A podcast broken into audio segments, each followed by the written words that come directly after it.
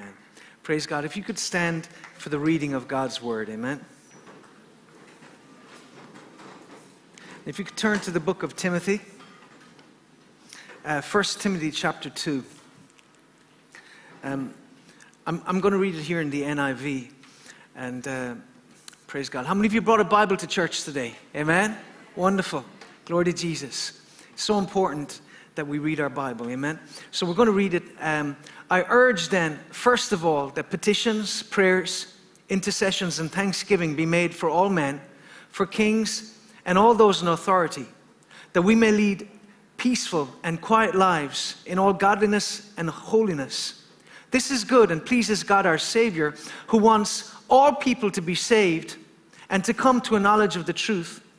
For there is one God and one mediator between God and mankind, the man Christ Jesus, who gave himself as a ransom for all people. This has now been witnessed uh, to at the proper time. And for this purpose I was appointed a herald and an apostle. I'm telling the truth, I'm not lying, and a true and faithful teacher of the Gentiles. Therefore, I want the men everywhere to pray, lifting up holy hands without anger or disputing. Amen. And so the Bible here talks about, you may be seated, amen.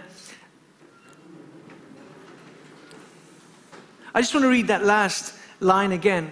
I want the men everywhere to pray, lifting up holy hands without anger or disputing. Men, it's time to pray. You know, God knew that the women would pray anyway, but I believe God is calling us as men to pray.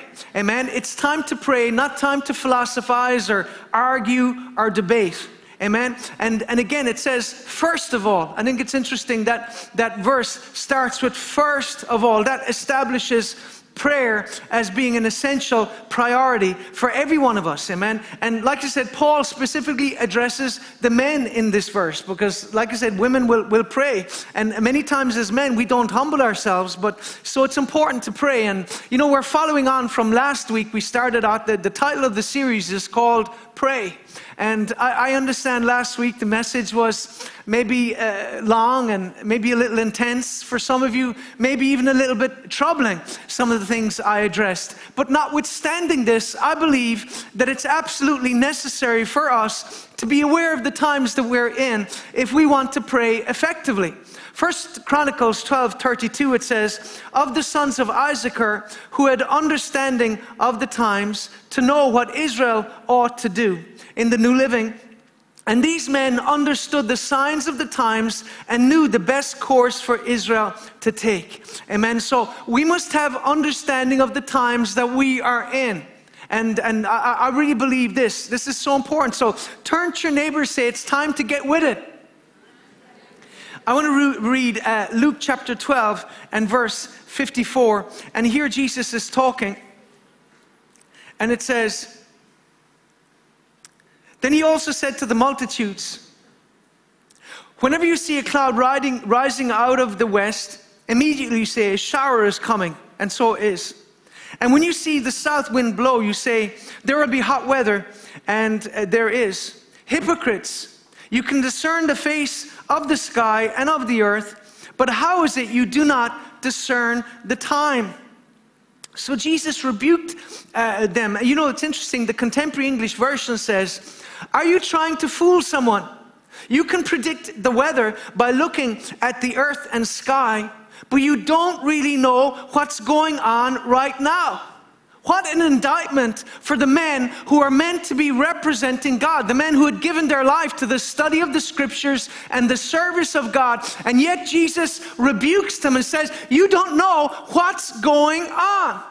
Because you see, heaven was literally invading earth to dethrone sin, Satan, and the powers of darkness, and uh, you know, true, true Christ and his ministry. But the Pharisees were utterly oblivious to what God was doing right there and then. You know, they should have been able to recognize, you know, what God was doing in that moment, but they were blinded by religion, tradition, and a sense of complacency that had uh, gripped these men because of their position and their privilege. And sadly, this describes much of the church right now. They literally don't know what's going on. And, you know, again, many are determined to simply get back to pre COVID days. You know, sorry, but that ship has sailed. And I think it's important for us to understand it's a new era, you know, with new challenges and certainly a new environment, but there is also a new anointing, at least for those of us who are willing to step in and, and connect with it and be those new wineskins that, that, that God will anoint in this season and hour. Amen? So I think it's important for us to understand God wants us to walk in a new anointing. Daniel 11, verse 32. And such as do wickedly um, against the covenant uh, shall he corrupt by flatteries. Here it's talking about the Antichrist. But the people who do know their God shall be strong and do exploits. So even in the midst of what the devil is doing, God will anoint his people in every hour, in every season, and in every civilization, God will anoint his people because we will fight and we will win, but only if we take our place in prayer. And this is why this series is so important. And I understand maybe this series is a little different, maybe a little different to what you might have expected. But I believe there's a, a strategic nature to this season because we have to begin to pray strategically and unselfishly. Prayer has to go beyond our own particular needs. God bless me and my, my children and my needs, etc., etc. And God cares about that. But God wants to, the, you know, like it says in Ephesians, the eyes of your understanding being enlightened. God wants to enlighten us to what is going on in this season so we can pray effectively and so that we can affect real change in our society. How many of you know our society needs to change and fast? Okay? So, anyway, this is important. We will win if we take our place in prayer. And this is why, as a pastor, I can't play the game and pretend that everything is just fine because it is not. You know, Ezekiel 33, um, you know, urges us, uh, uh, verse 1 again, the word of the Lord came to me, saying, Son of man, speak to the children of your people and say to them, When I bring the sword upon a land and the people of the land take a man from their territory and make him their watchman, when he sees the sword coming upon the land, if he blows the trumpet and warns the people, then whoever hears the sound of the trumpet and does not take warning, if the sword comes and takes him away, his blood shall be on his own head. He heard the sound of the trumpet, but he did not take warning. His blood shall be upon himself. But he who takes warning will save his life. But if the watchman sees the sword coming and does not blow the trumpet, and the people are not warned. The Bible talks about, you know, uh, in Corinthians says if the, if the trumpet gives an uncertain sound, I believe we're living in a day right now where many who are meant to be blowing the trumpet are not doing so out of fear or else they're giving a very uncertain, half hearted sound. This is a day to give a certain sound. There's a sound in the Spirit to rouse and awaken the people of God to the hour that we are in. This is not a game, this is about eternity. And so it says, you, you know, as, as men and women of God, we have to blow the trumpet. And it says, But if he does not blow the trumpet and the people are not warned, and the sword comes and takes away any person from among them, he is taken away in his iniquity, but his blood I will require at the watchman's hand. That's why the Bible says not many of you should be teachers. It is a very sobering responsibility to play a part in influencing eternal souls. That's why you don't want to step into a lane you're not called into. So, you, son of man, I've made you a watchman for the house of Israel. Therefore, you shall hear a word from my mouth and warn them for me. When I say to the wicked, O wicked man, you shall surely die, and you do not speak to warn the wicked from his way, that wicked man shall die in his iniquity, but his blood I will require at your hand. Nevertheless, if you warn the wicked to turn from his way, and he does not turn from his way, he shall die in his iniquity, but you have delivered your soul. I don't know about you, I find that tremendously sobering. The responsibility God has given us to influence others, but particularly those of us who are in Christian leadership And, and, let me say this I believe that difficult and challenging and, and testing times are coming on this world, and particularly on the church, and we must therefore be ready. Ephesians chapter 6 and verse 16. And it says, above all, taking the shield of faith with which you will be able to quench all the fiery darts of the wicked one, and take the helmet of salvation and the sword of the Spirit, which is the word of God, praying always with all prayer and supplication in the Spirit, being watchful to all to um, to this end with perseverance and supplication for the saints. So the Bible here talks about, you know, the the the um, it talks about the shield of faith, the helmet of salvation, and the sword of the Spirit. And I assure you, we will need the shield of faith and the sword of the Spirit in the days that are to come. You know, last week I spoke about the Antichrist agenda to enslave mankind with the beast system as outlined in Revelation 13. I'm just going to quickly read three verses that uh, address the Antichrist and how he will operate. And it says um, in verse 16, um, it says 15, he causes as many who, who will not worship the image of the beast to be killed. He causes all, both small and great, rich and poor, uh, free and slave, to receive a mark on their right hand or on their forehead, that no one may buy or sell except the one who has the mark or the name of the beast or the number of his name. Here is wisdom. Let him who is understanding calculate the number of the beast, for it is the number of a man, and his number is 666. So here the Bible talks about in the uh, tribulation, you will not be able to buy or sell unless you take a mark, and we will assume that there is some form of, uh, there will be some form of, of worship involved in taking that mark. And um, again, uh, 2 Timothy chapter uh, 2, uh, in verse 3 and 4, addresses the Antichrist that says, Let no one deceive you by any means, for that day will not come unless the falling away comes first. We're living in the time of that falling away. Falling away from what, Pastor John? Falling away from truth. We're seeing it in our society. We're seeing it even within the church, embracing all sorts of immoral and godless and perverted ideas that are contrary to what the Bible teaches. And I think it's important for us to understand. We're seeing and we're witnessing that falling away in our midst. I'm going to address that maybe a little bit further in the message. But it talks about that there will be a falling away before the Antichrist is revealed. And it says, And the man of sin is revealed, the son of perdition, who opposes and exalts himself above all that is called God or that is worshipped, so that he sits as God in the temple of God, showing himself that he is God. What was Satan's original sin? He sought to exalt himself above God. And it's that same spirit. And uh, one more verse in Daniel chapter 11 uh, addresses this. Daniel chapter 11 11 and verse uh, 36.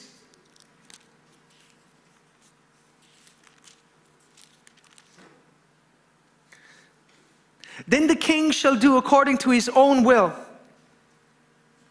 he shall exalt and magnify himself above every God, shall speak blasphemies against the God of gods, and shall prosper till the wrath has been accomplished. For what has been determined shall be done. He shall regard neither the God of his fathers, nor the desire of women, nor regard any God, for he shall exalt himself above them all. That is the Antichrist spirit, wants to put itself above. And so it says, But in their place he shall honor a God of fortresses and a God which his fathers did not know, he shall honor with gold and silver, with precious stones and pleasant things. Thus he shall act against the strongest fortresses with a foreign God, and he shall acknowledge and advance its glory, and he shall cause them to rule over many and divide the land for gain. So those three verses address the Antichrist spirit. And so this arrogant spirit will seek to exalt itself above all that is sacred, holy, and true. And it's important to emphasize this, particularly following on from last week's message. This isn't conspiracy theory, which is a term uh, today is used to dismiss so many different ideas. This isn't conspiracy theory, this is biblical prophecy and, and prophecy that is millennia old and prophecy that will come to pass in its proper time. It will be fulfilled. So, again, when you read these three verses, the one word that comes to mind is control, and that is what we see in our society today unprecedented and ever increasing control. Agriculture, business, media, education, science, politics. It seems now that only one viewpoint is now permitted. And if anyone dares to contradict it, they are canceled. And so this is extremely dangerous because it assumes that certain, you know, individuals, our narratives are literally beyond being questioned. And that is, again, a characteristic of dictatorship where you're not allowed to question. Even science itself is based on the proposition that you can only progress by asking some questions.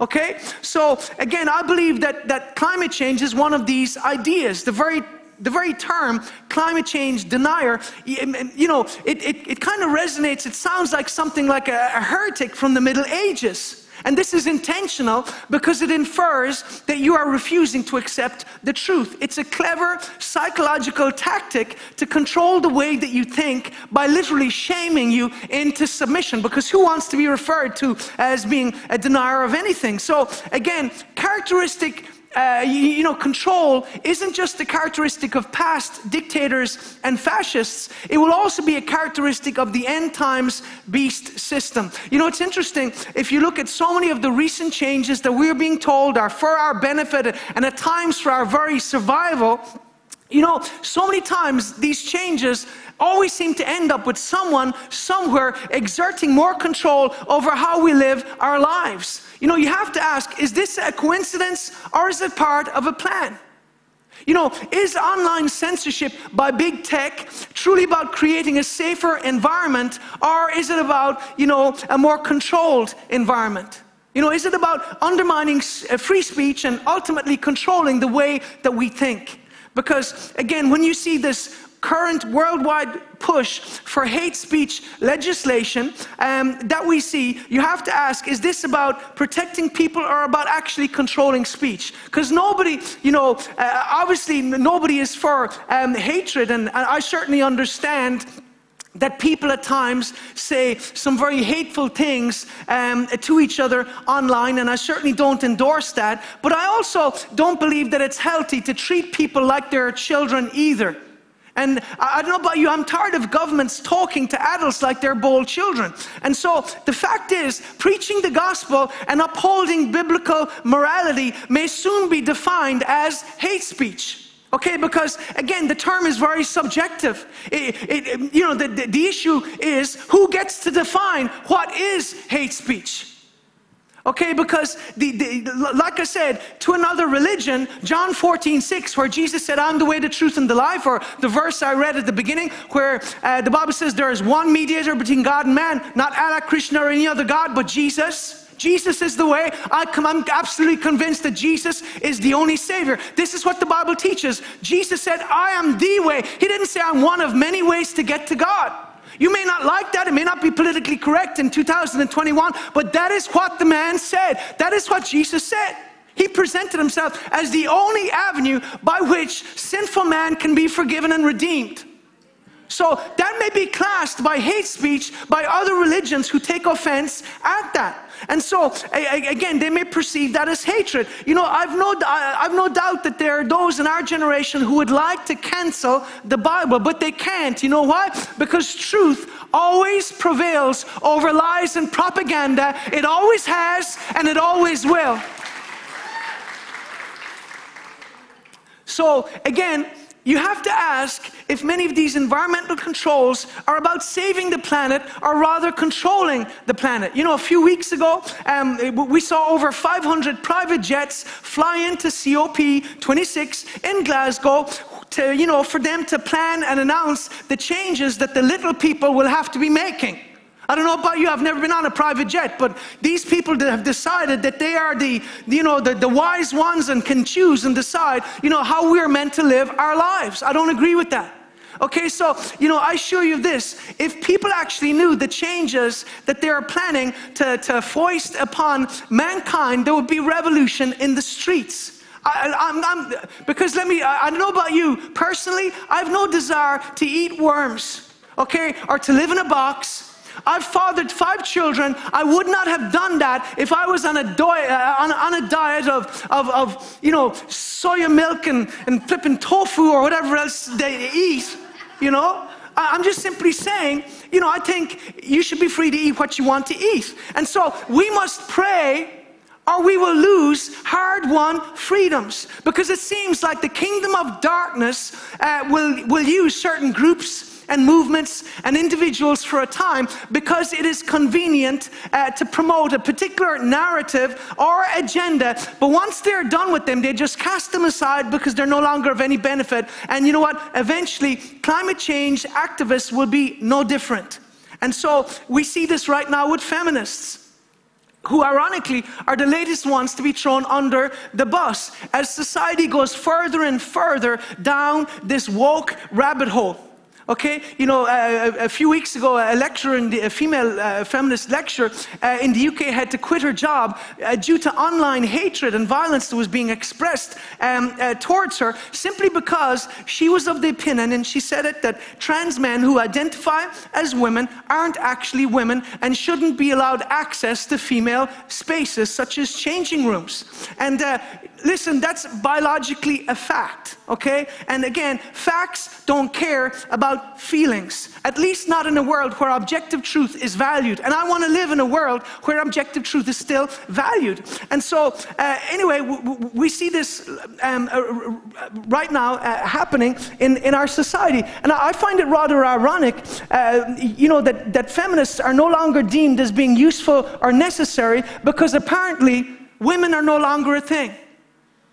You know, the Scottish government have started putting female hygiene products into male toilets because, you know, as men, we need that kind of stuff, like tampons and other kind of stuff like that, you know.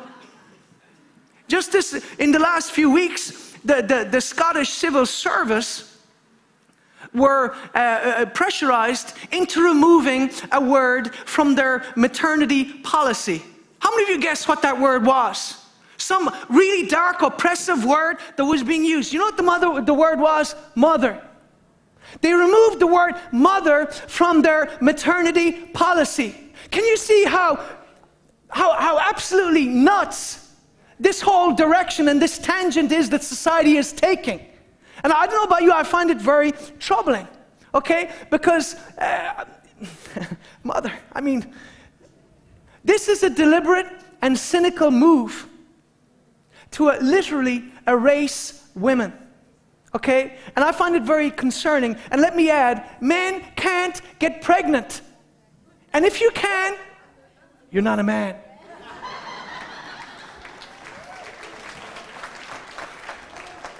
Okay, I'm coming for you today. I'm coming with truth like a freight train. Somebody needs to say this.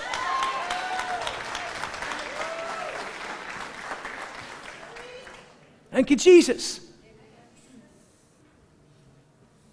I'm tired of this foolishness and this propaganda.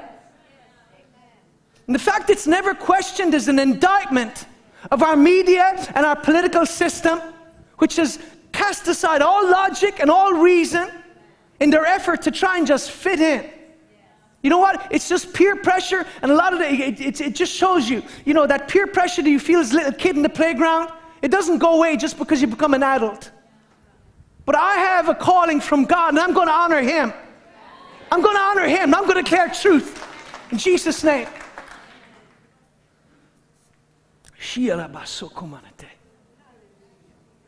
Feminism as an ideology was useful for a time for the promotion of abortion, LGBT, undermining marriage, and the destruction of the nuclear family, along with demonizing masculinity and pushing the lie that liberation and empowerment somehow comes through promiscuity, selfishness, and in many instances, casting aside motherhood and marriage for a career.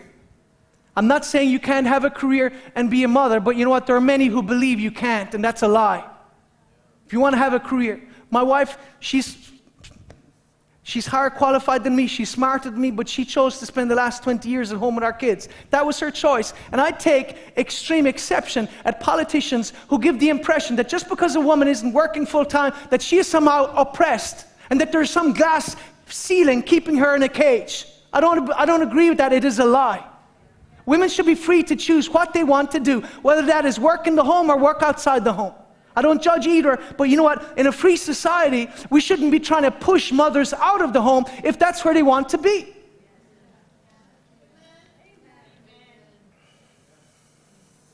But what people don't understand, it's a bit like a train journey. Just because you stop at a station doesn't mean that this is the final destination. And ironically, feminists have been left behind on the platform watching in horror as the progressive train pulls away, leaving them behind.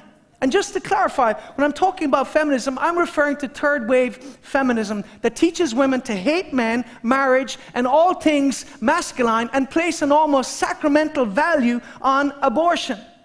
You know, many people don't realize the original feminists were primarily pro life, pro family, pro marriage, and they simply sought equality of opportunity and pay for women. And this is completely reasonable in a free and a fair society. So, and, and I also understand why some women may look, you know, who are hurt by men, might look to feminism for answers and protection. But let me say this the problem isn't toxic masculinity, because that very term infers that all men are toxic and that masculinity in essence is toxic, and that is a lie.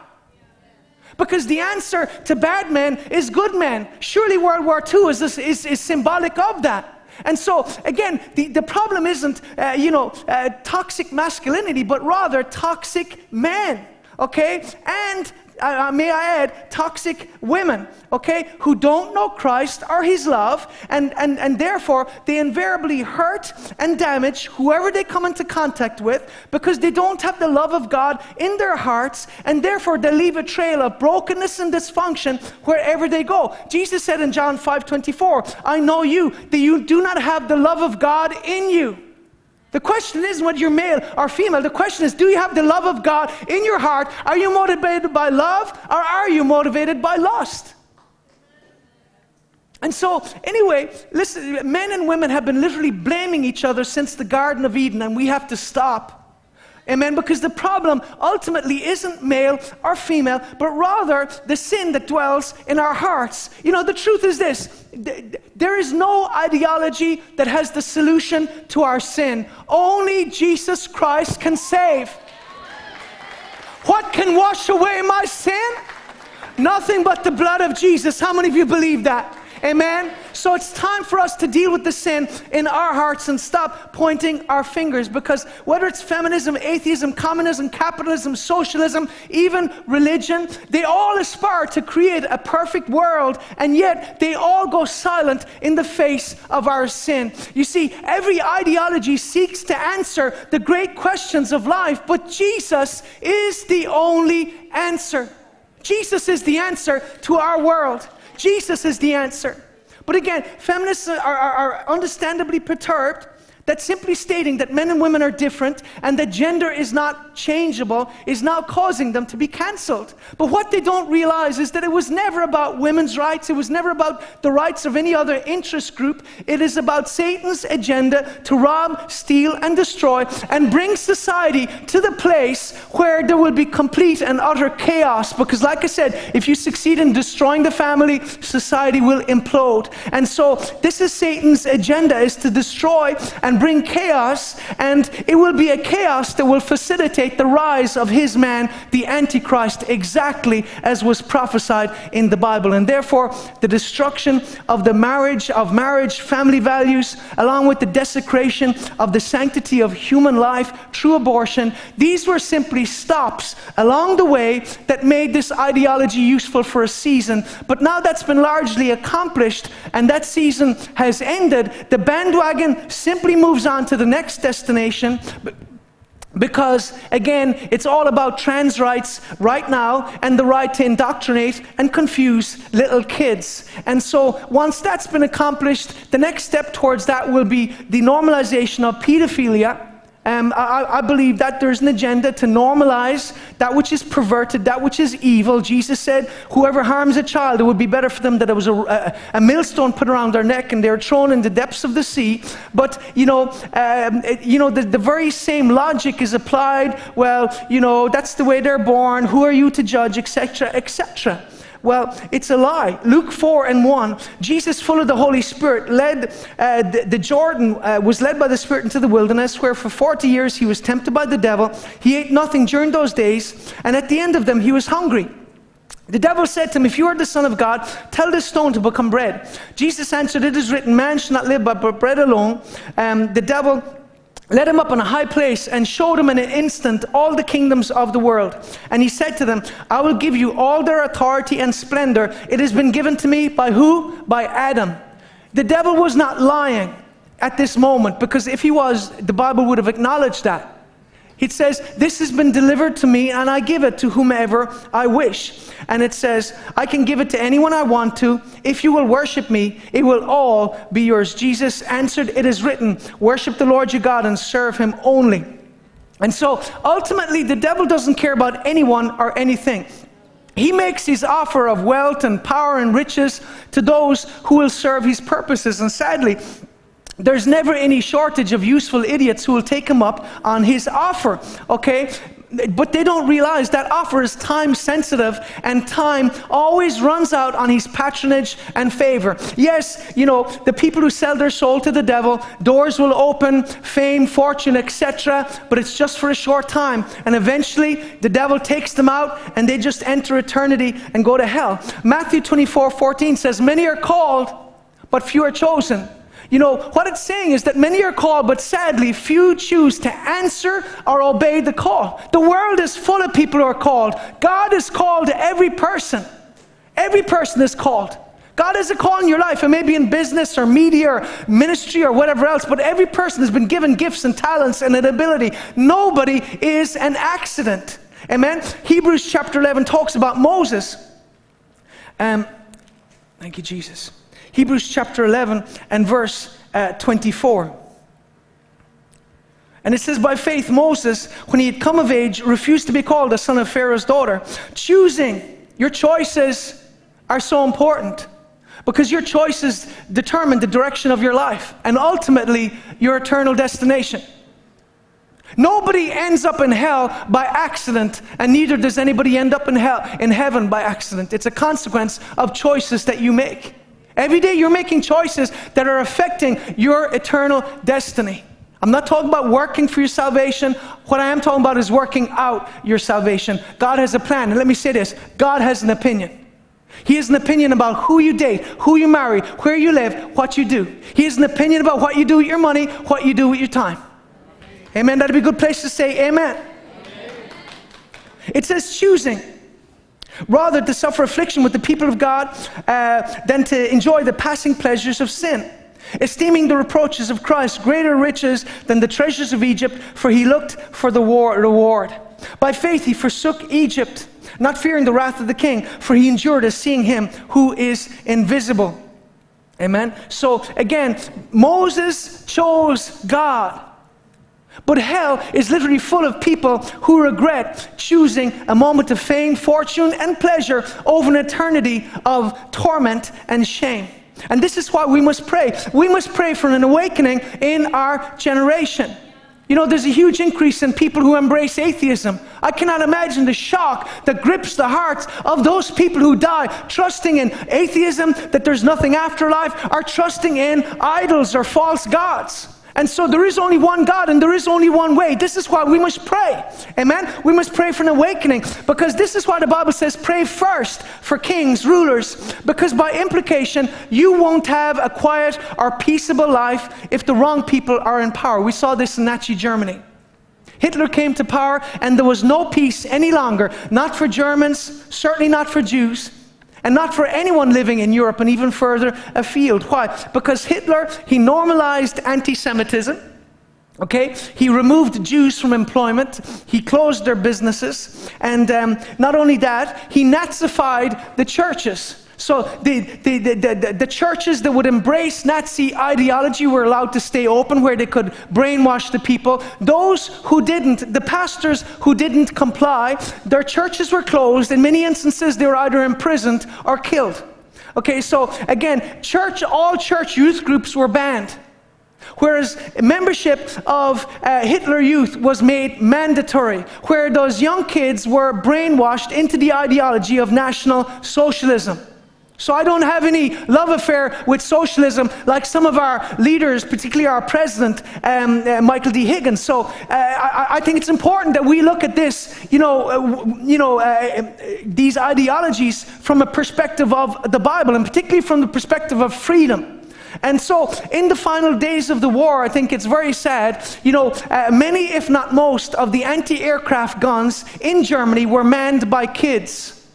You know, one, uh, you know, one group uh, received a direct hit on the, on the gun battery and they were all killed. All of those children were under 12 years of age. This is why we can't be naive about who you allow into power. And this isn't conjecture or opinion, this is historical fact. Usually, the Hitler Youth kids who are fighting, particularly in the final days of the war, uh, they refused to surrender. They would fight to the death. And this is why Proverbs 22 6 says, Train up a child in the way in which they shall go. When they're old, they won't turn from it.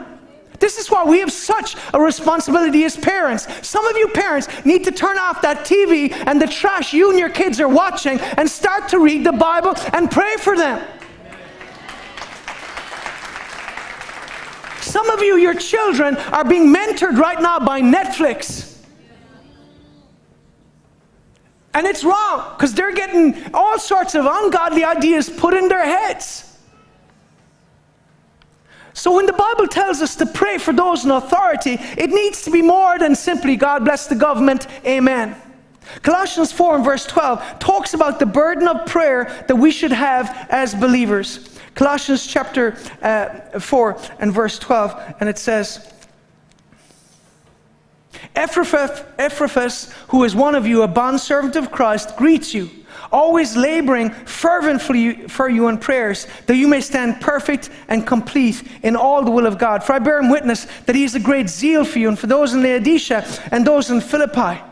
So this man had a burden. He was laboring fervently in prayers. He wasn't just going through the motions. It speaks of the burden of prayer that we must carry. People, we must have a burden of prayer. Oh, I don't like that word burden. It's not. Listen, get over your, your, your kind of ideas where we need to change our mentality towards Christianity, where we have a convenience mentality, where it's all about being blessed and all about, you know, being comfortable. God hasn't called you to be comfortable. He has called us to change our nation and our generation. Ezekiel 22 30, I looked for someone among them who would build up the wall and stand before me on, in the gap on behalf of the land so that I would not have to destroy it, but I found no one. We must stand in the gap on behalf of our nation. Let me say this if you're living in Ireland, this is your nation. I laugh when I hear Christians say, Oh, you know, I'm going to go back home. I'm, I'm just going to go back home. People are understandably nervous about a lot of these changes that are either happening or being planned, but you must understand this. If we don't fight for freedom and truth, nowhere will be safe because there's a plan to export this to the nations. This will be global. There will not be anywhere to hide. And so, this is the last stand of freedom wherever you are currently standing.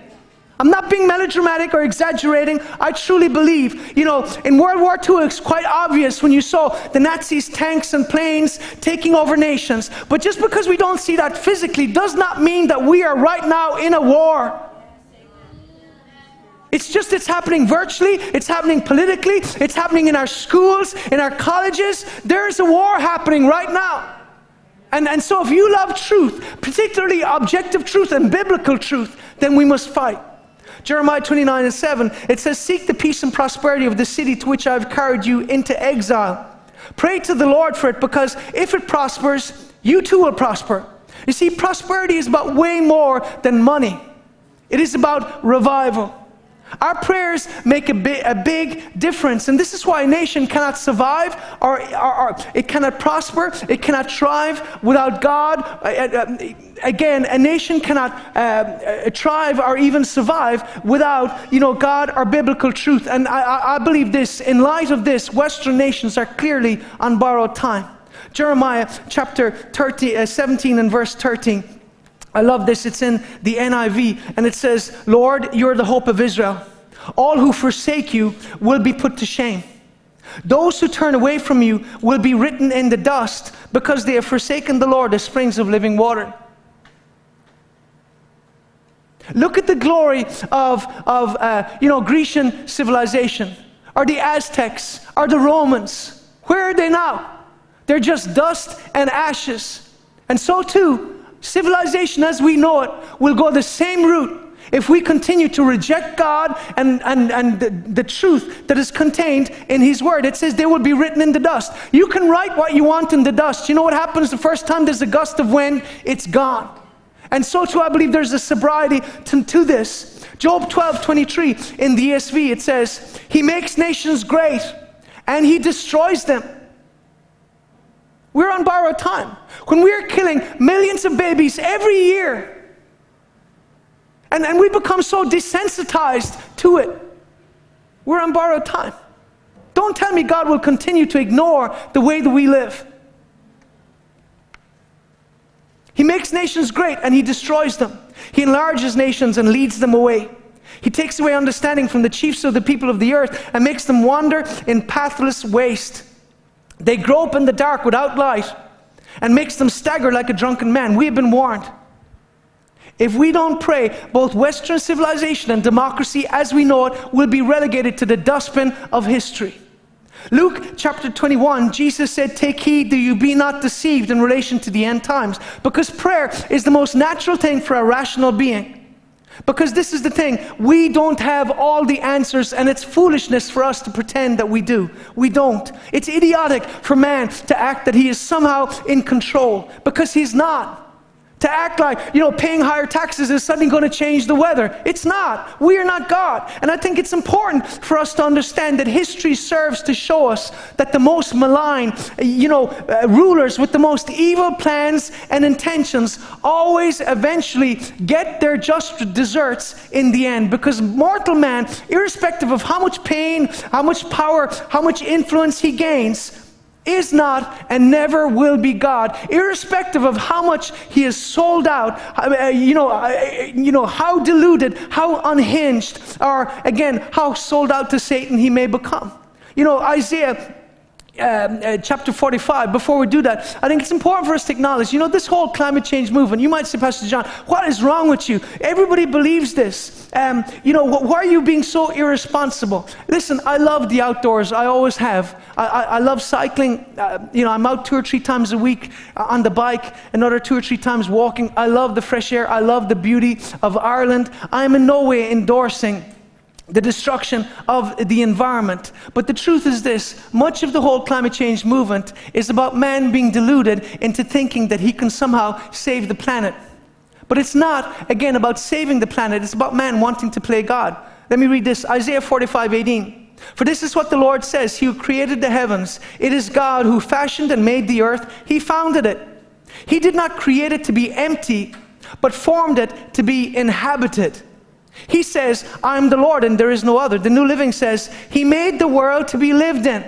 We must start from that proposition that God is the creator, not you or I. Okay? And that none of us are an accident. This is what the Bible teaches. All of us has a purpose. Jeremiah 29, I know the plans I have for you, says the Lord.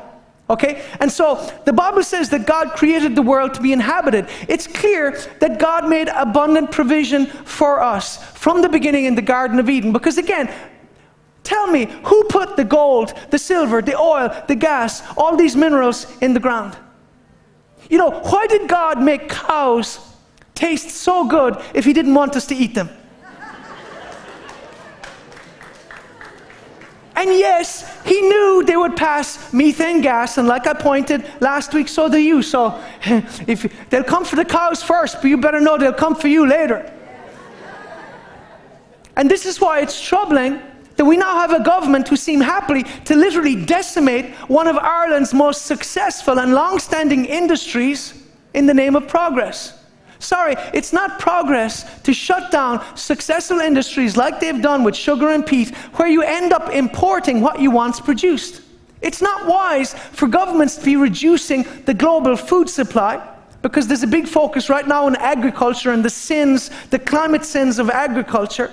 Um, uh, but I, I, think, you know, looking at governments, they seem to be more concerned with virtue signaling their progressive credentials to each other rather than looking after national interests, in particular food. How many of you know food is important? Without it, you starve. And history is replete with, with instances of where famines came and millions of people died. And so let's not be naive with this because many of these uh, eco measures will ultimately lead to inflation because, you know, everything becomes more expensive once you make power more expensive.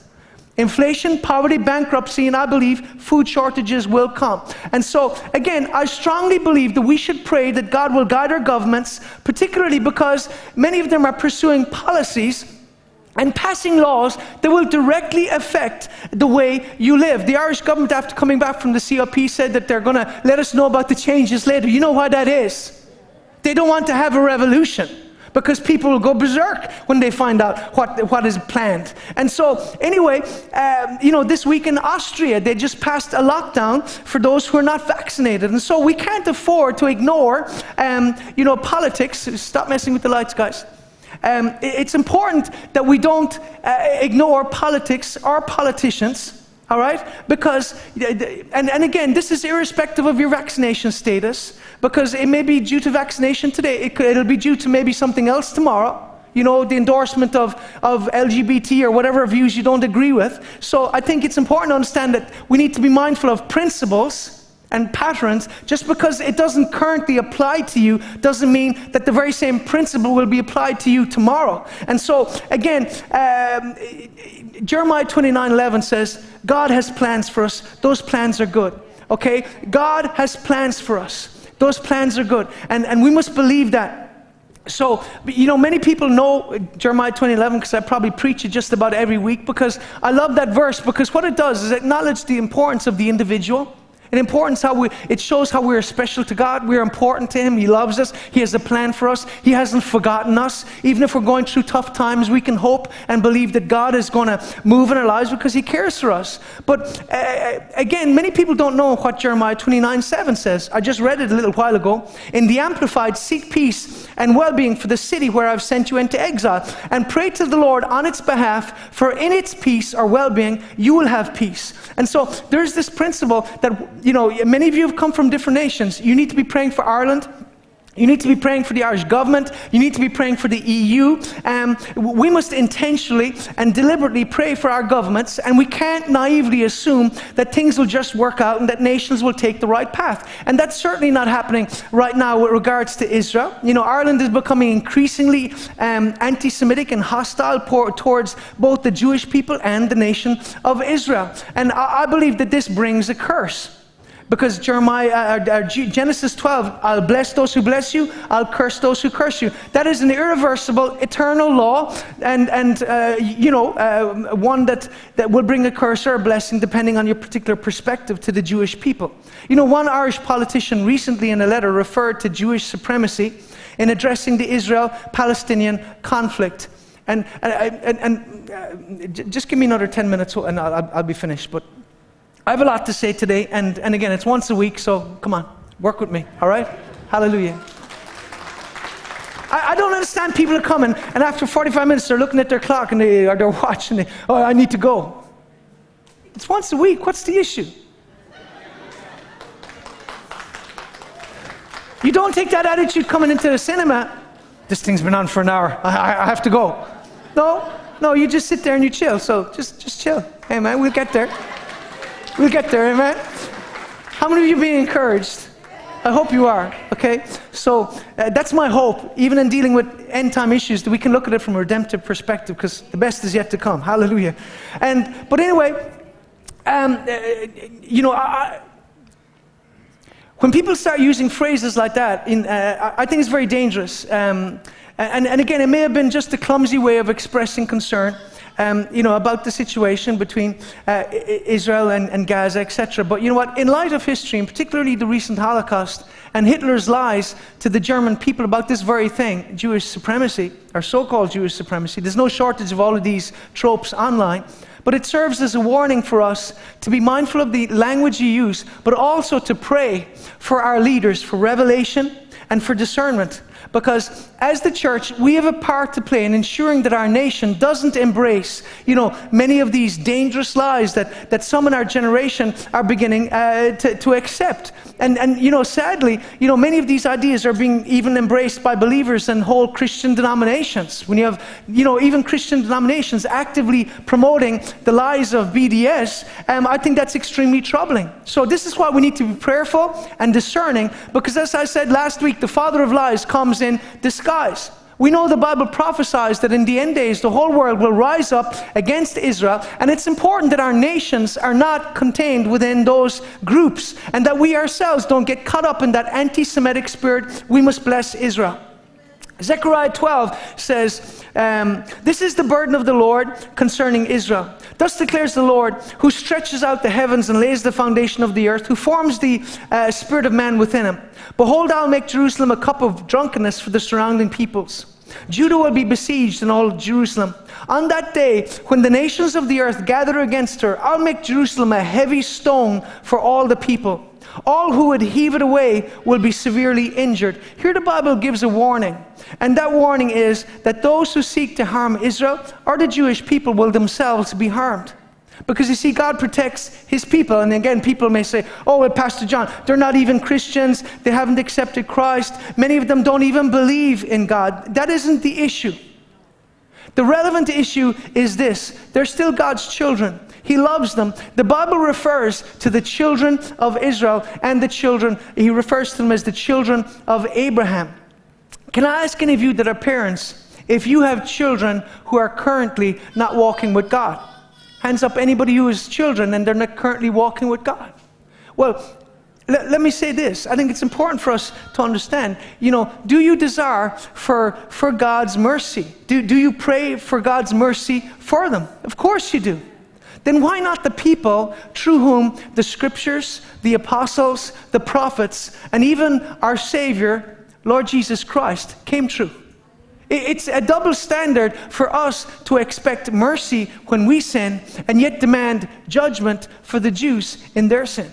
And so this is why, you know, Romans 11 28 says, the calling, the gifts and the calling of God are without repentance because we're seeing a prolific rise in anti Semitic hate, demonization of Israel, and it's not unlike that which was seen in 1930s Germany, where the Jews were literally blamed for all of the problems uh, in Germany at that time. And so, again, uh, that generation, there were those who embraced that lie that the problem was Jewish supremacy. And it was a lie then and it's a lie now. And this is why, as the church, we have a part to play, and this is why we must pray for our country. 1 Timothy 2, again, I urge, first of all, pray for all people, uh, ask God to help them, intercede on their behalf, and give thanks for them. Pray this way for kings and those who are in authority, that we may live peace, peaceful and quiet lives marked by godliness and dignity. This is good and pleases God our Savior. Because the truth is, in many instances, our politicians are ignorant of the Bible and are therefore making decisions that are based on faulty information.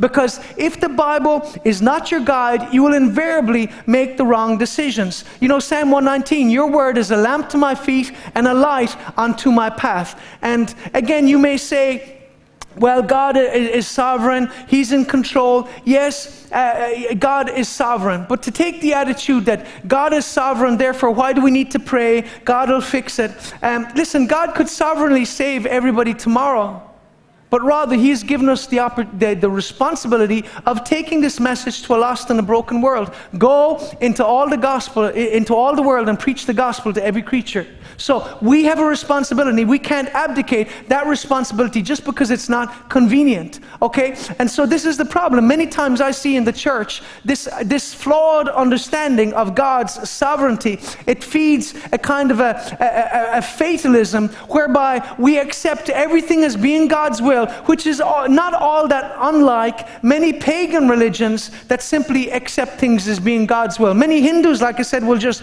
walk over somebody that's dying just because of this idea of karma, this idea God is sovereign, whatever happens is His will. You know, I know many in Islam uh, believe that in, in many instances about, you know, that uh, God does what He wants and therefore you just simply passively accept everything. But if everything is God's will and it's therefore unavoidable, why bother working to, to change it? Why bother working to make the world better? As the worship group come forward, I think it's important for us to reflect on these things. And therefore, we have a part to play. As I finish, Okay, we have a part to play in standing for truth and righteousness and freedom. We must use our voice, we must use our gifts, and just as importantly, we must use our brains. Okay? It's that thing between your ears. You have to use your brain and not be brainwashed, like I said, with all of the lies that are going on around us in our generation. And so we must use our, our brain. We must think. We must be discerning. And, you know, that's why I'm a little suspicious of, of you know, 16 year olds being treated as if they're Old Testament prophets by governments, globalists, and faceless corporations. It makes me wonder, uh, you know, if there's an agenda at play. And that is why I'm praying that God will give all of us discernment in these days, okay? We must have discernment, we must be wise. The Nazis did the very same thing with children. They used the children to convince and manipulate the adults. So let's not be stupid in Jesus' name. Let's use our head. Stand to your feet in Jesus' name. I pray this message has encouraged you. I pray that it has maybe opened your eyes to some things and made you think. Amen. But you know what? More than anything else, right now, I hope and pray that has made you contemplate eternity. It has made you contemplate life and eternity. God has a plan for your life. God loves you. Jesus said, What does it profit a man to gain the whole world and lose his own soul?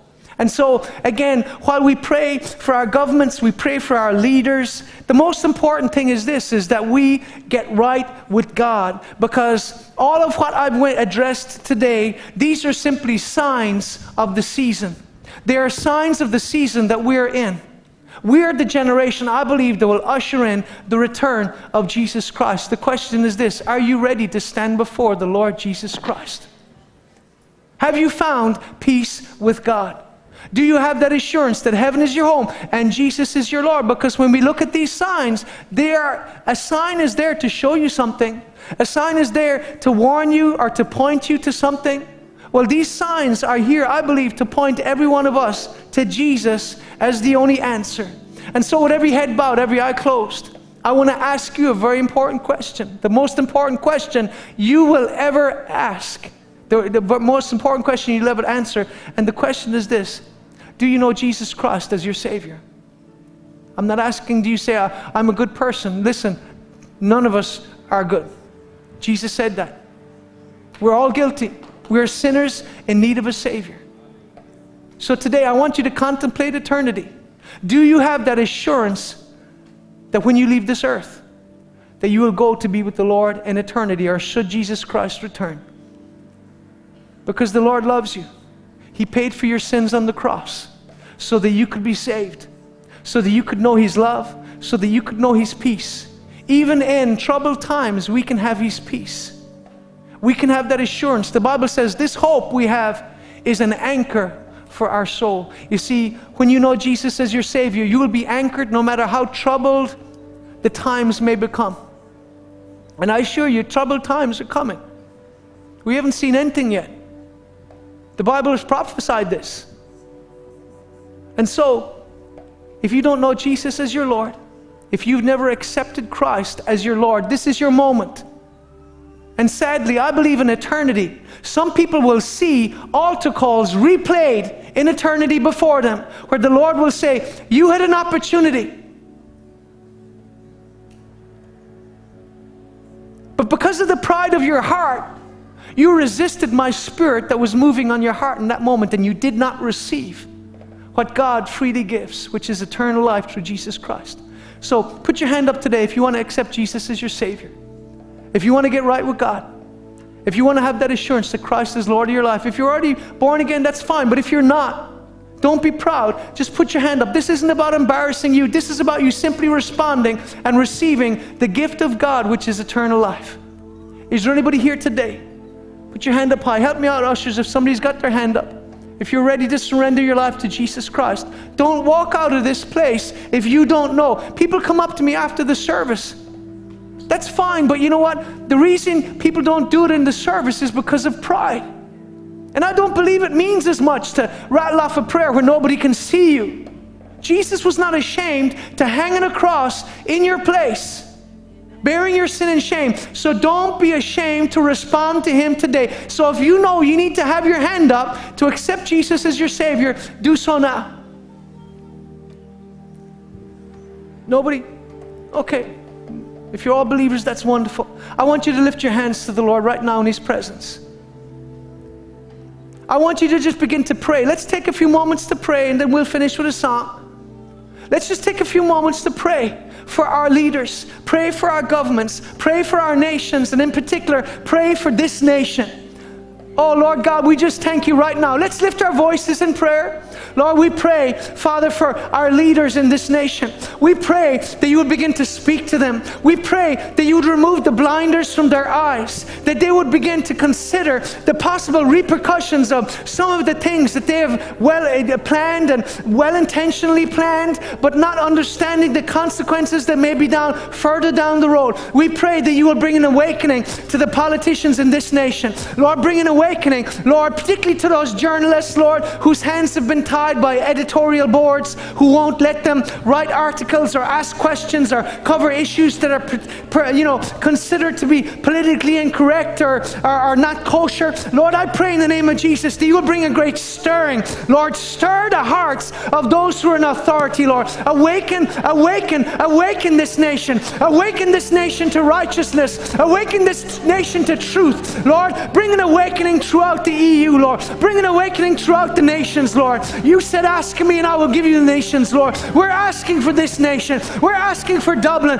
We're asking for Ireland, Lord God. Bring an awakening in Jesus' name. Lord God, bring an awakening, Lord God. Speak to our leaders.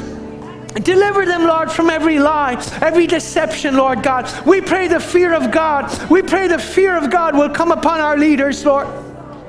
We pray the fear of God will come upon the pastors, Lord, and that they will have the courage to say what needs to be said and to lead the way you want us to lead, Lord. Help us, Lord God. Don't let us be silent, Lord. Don't let us, Lord God, you know, ignore the, the responsibility to blow the trumpet in this season, Lord. Let the trumpet sound throughout this nation. Let the trumpet sound throughout this land, Lord. Bring an awakening, bring repentance, bring salvation to this nation and to this people in Jesus' name. Oh Lord God, we pray. We stand in the gap, Lord. We cry out to you for this nation. We cry out to you, Lord. Bring an awakening to the Irish, Lord. You did it one time through Patrick. You can do it again in Jesus' name. Bring an awakening to the Irish, Lord God. Let Ireland awaken to righteousness, Lord God. Let Ireland awaken to truth in Jesus' name. Let Great Britain, Lord. Let America, Lord. Let the nations of Europe, Lord.